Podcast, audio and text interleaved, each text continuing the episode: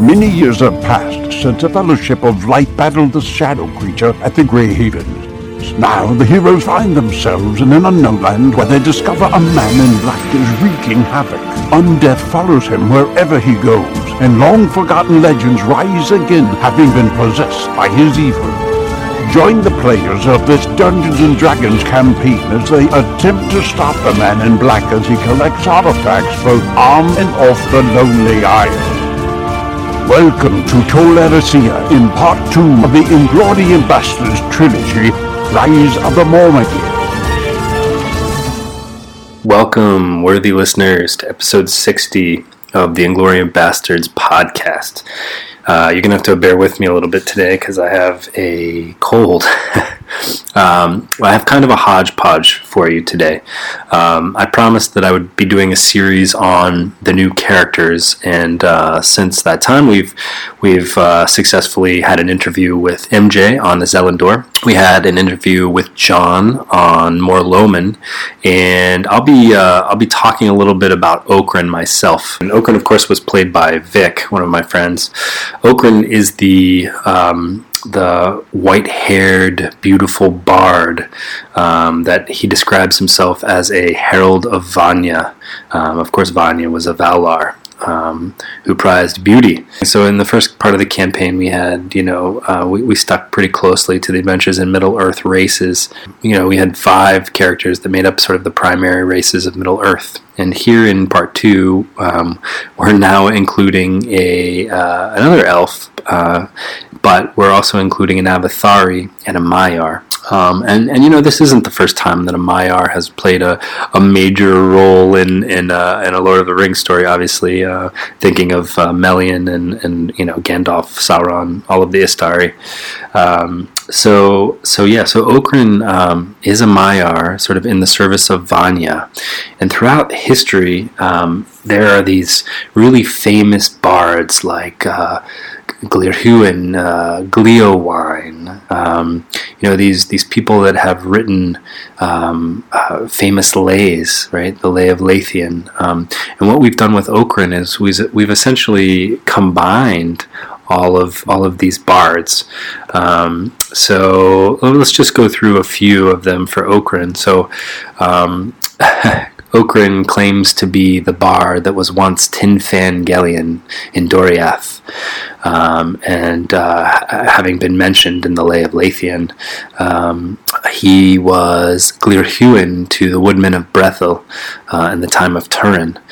Um, and uh, he was uh, actually uh, in Numenor. And finally, um, when he was called back to the service of Vanya, he was uh, Gleowine in, in Rohan under King Theoden. Um, and uh, we just thought this would be a really fun way to sort of bring together, um, you know, that there's this Maiar who decided to essentially tell the story of the children of Iluvatar, um, who, who, has who has been among them uh, since the beginning, uh, singing their songs and, and, and you know telling the legends of these people. Um, and when he is brought back um, into service, uh, uh Vanya calls him back because uh, this shadow has been released. And you know we had um, we had a character like Riken who traveled across the straight road through this portal that they that they opened in this ritual, and we had the the party of people that that traveled across the straight road on Círdan's ships. Well, one of the things that we really haven't discussed much is um, this this other way to travel across the straight road. Really, the only other way, um, and that is the Olórë Mallë um, the Path of Dreams, um, which is talked about um, a, a, little bit. Um, I believe it was was in the Book of Lost Tales, um, but you also see some of this if you've ever if you've ever studied the Atlas of Middle Earth. Um, uh, you, will see this drawn sort of above the land, and this is and the, the, Path of Dreams is essentially this. Uh, this way that uh, that human uh, men and women, uh, mostly mostly children, um, travel uh, to the land of the elves, um, uh, to the cottage of lost play for for story time and for supper. Um, and so, uh, uh, being a Maiar, uh, being in the service of Vanya, um, we we said that Okran traveled back from Rohan uh, across the Olórë Mallë um, and and joined up with our characters, uh, obviously in Avallónë um, when they were imprisoned. I think he first met with uh, Riken when Riken came through the portal. So so there there we have it. There's Okran in a nutshell. Um, the bard, the the the bard of ages, really. Um, now having assumed his his own uh, moniker, uh, Okran um, being a part of the uh, Nos Glanador, the Fellowship of Light. So, so moving on from Okran, uh, a few other things for you today. Um, we do have some really exciting uh, interviews coming up in October. Uh, we have uh, Paul Strack, who is a longtime role player and uh, and creator of the Elvish data model. So we're going to talk to him about his eldamo.org when he comes on the podcast, and we're also going to um, run some Quenya words that we've used in the podcast by him. In addition to that, uh, October is kind of our language themed month. We are going to be interviewing Fiona Jallings, who runs uh, realelvish.net, and she has a, a, a book on Sindarin and Neo Sindarin. Uh, and we will be uh, uh, talking to her, and I'll be running some, uh, some of those Elvish words by her that we've used in the podcast. Um, what else do I have for you? So the other the other thing I wanted to talk about tonight was um, possibly getting a doing a fan interview. So uh, if you are out there and you've listened to multiple episodes, and uh, I'm sure there's a few of you out there, if you're interested in being interviewed on the Inglorious Bastards podcast, please uh, go to our website and uh, click the contact uh, button. Um, the other thing I'll mention is that you know originally when we did this campaign. Um, it it wasn't going to be a podcast, right? We were we were playing Dungeons and Dragons, and we happened to be recording these sessions, uh, mostly so I could you know remember uh, all the fun times that we had. So so there are times that we are not as descriptive as we should be, and um, and and possibly even um, episodes where it might make more sense to to actually see what we're talking about uh, on the maps that we've recorded. So um, where the podcast is a great thing to to listen to in the car and while you're working out or whatever on your way to work, um, there may be some episodes that you decide, hey, you know what, I, I want to go to that YouTube video or go to the website and check out the YouTube video, and that is certainly available to you. Uh, we have made that available on the website, so please feel free to check those out. Um, outside of that, we will be um, in episode 61. We will be coming into the Cottage of Lost Play and meeting um, uh, both Little Heart, the Gong Warden, and the couple uh, Lindo and Vairë uh, that live at the Cottage of Lost Play, and we're going to see many children there, um, and and and we're going to, um, you know, obviously um, the, the the party is trailing the man in black, um, and something that I had written up for the party was a, a, dream that Faradir had as a young boy. Now, remember, I've, I've, I've stayed pretty uh, clear here in the campaign that, that traveling across the straight road, be it via the Olórë Mallë or the um, on a ship, um, time is kind of wonky, right? So that um, people visiting the cottage of lost play, maybe in dream, um, you, you, know, they don't necessarily see or experience the things that, that they're experiencing in their exact time. So I, will leave this open to interpretation, but um, take take a listen. I'm going to read what I had written for the characters um, and think about what it could possibly mean for Faradir in the future. Eriador, third age, 29, 39. The child was asleep, and all the world around him was stirring with the first light of day. Red was the horizon as the, dra- the dawn drew nigh. It was cold that morning, and the heavy dew sat upon the ground and on the blankets that surrounded the sleeping boy.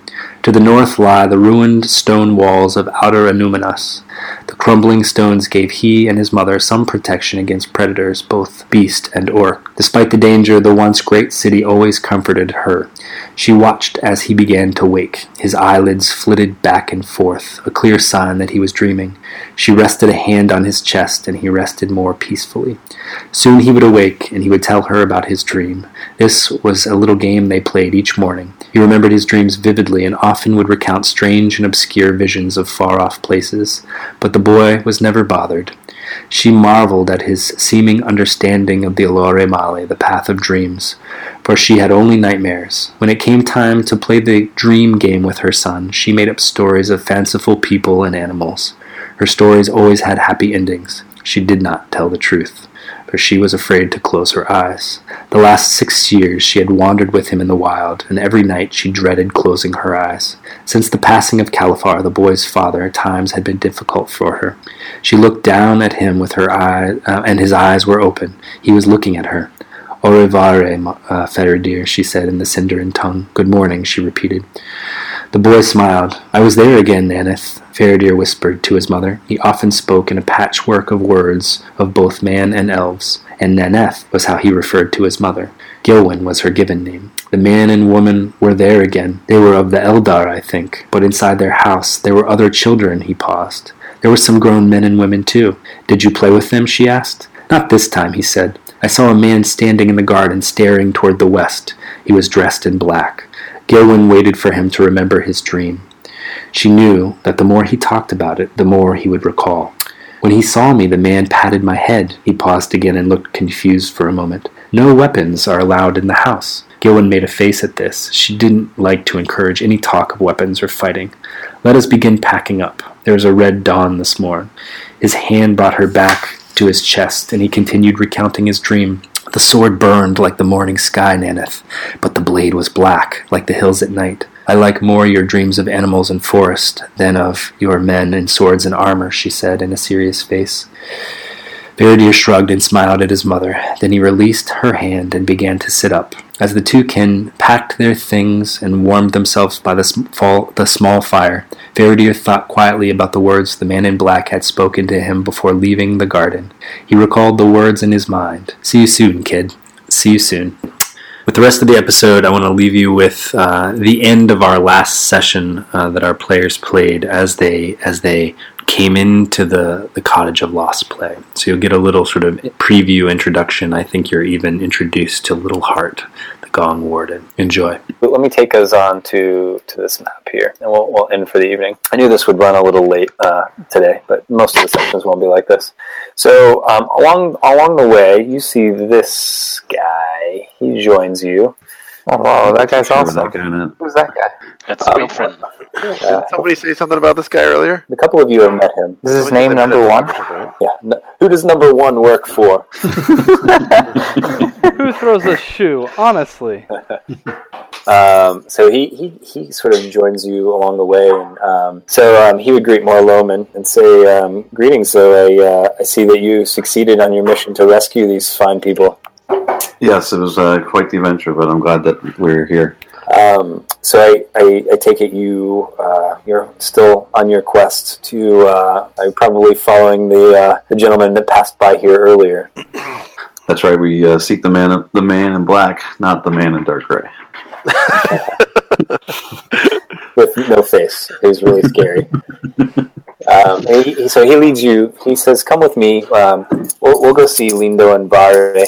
And uh, they'll be able to sort of um, let you know if they've seen anything in the area and, and answer any questions that you might have. Uh, um, and so he leads you to this place, um, kind of, um, you know, it, it, looks like a little sort of farmstead. Um, and there are all these like uh, human children running around. um, so it's, it's just kind of weird. Um, you, have not seen this anywhere else on Tol Eressëa. So uh, Lindo, uh, let me show you what they look like, um, and then we'll, we'll sort of call, call it a night. Uh, you see Eressëa. So Vairë looks like this. They're, they're like a husband and wife uh, combo here. So um, so let's say yeah. so some of you some of you have these lore cards. Probably the uh, the uh, Cottage of Lost Play. You would have that.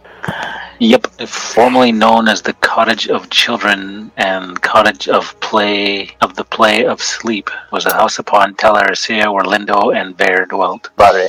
So, so you actually you've been here before, Vic. Um, I greet them. so, do you remember how how you got here? Here, This, this was one of the trivia questions that I asked you guys. Uh, the other way to Tol Eressëa. Oh, I know a lot about this. You do? Yeah, we talked about it. Oh, I'm not gonna So- say anything because we went like in depth on it. that's right. That's right. Yeah. So, so it's on this map. Um, if you take a look at the the sort of the top circle, um, the the Olore the Olórë Mallë. It's the path of dreams. okay, And- so that's how I got here before. Yeah, remember you, you visited old Tom Bombadil and he, Oh yeah, yeah, yeah, yeah. Okay, okay. he gave you the, the express route to Tol Eressëa when you were called back. Hmm Um, so yeah, so you, so Lindo and Vairë will come out and, and greet you, and the children sort of run up to you. Um, and uh, you guys have Arcana to or interview. Some of you have Arcana. If you want to do Yeah. some Arcana checks, um, uh, I can I can share some information. I'm just gonna sort of stand back while the kids check out everybody else because I don't I want them around me because I'm smoking. So, yeah, so both uh, MJ, uh, so both Iselindor and Faradir, um, you would you would recognize that these children are uh, non corporeal, Mm. Thank you. and you see a very familiar child. Um, Faradir, you you recognize one in particular. Um, looks a little bit like you did, child. That's weird. Just because we're related, or because it's me? Who I don't know. do I start going insane? no. Okay. Need nine shadow rolls out of you. So there's a, a little quick blog entry that I wrote about this exact scene. Um, Do you remember this, Marco? Um, so we, we can spend. Uh, we'll, we're we've gotten kind of late here, so we'll we'll um, we'll catch up on story stuff at the beginning of the next session. Um, so you guys are now at the Cottage of Lost Play. You've met someone named. Uh, he introduced himself as Little Heart. Some of you know him as Ilfrin. Um, and then you've met Lindo and Vairë. And they're all these little uh, uh, sort of spirit spirit human children, and a little Faradir. Um, and so do we heal or rest at all? yeah, well, you're going to get a rest here. Well, we can do a long rest here, um, but we can, you know, let's like let's talk like throughout the week about any any like questions you might have about this place, or um, you know, we can we can even do that a little bit at the beginning of next time. But um, you, you're going to get some direction from these guys next week on on sort of where wh- where this thing, this man in black went, know, what he might be after, maybe even who he is, um, and uh, hopefully you can sort of get oriented a little bit. And now, now I have a some sort of idea too about uh, what kind of enemies I can put up against you guys. what do you think of these creatures, though? Pretty cool, huh? Yeah, they're pretty scary. I love the, I love the new creatures. I'm using uh, using a different book and I'm modifying them a little bit. So Tessero, you saw the freaking Babadook or whatever it was that we saw, right? what was the thing called? uh, Bodak. The Bodak, yeah. Yeah. I think Tessero had a run in with that. That thing's pretty freaky too. All right. Anything for the good of the order? We're set. Hey, we uh, we're, we're on again eight o'clock next Sunday, right? We are. Cool.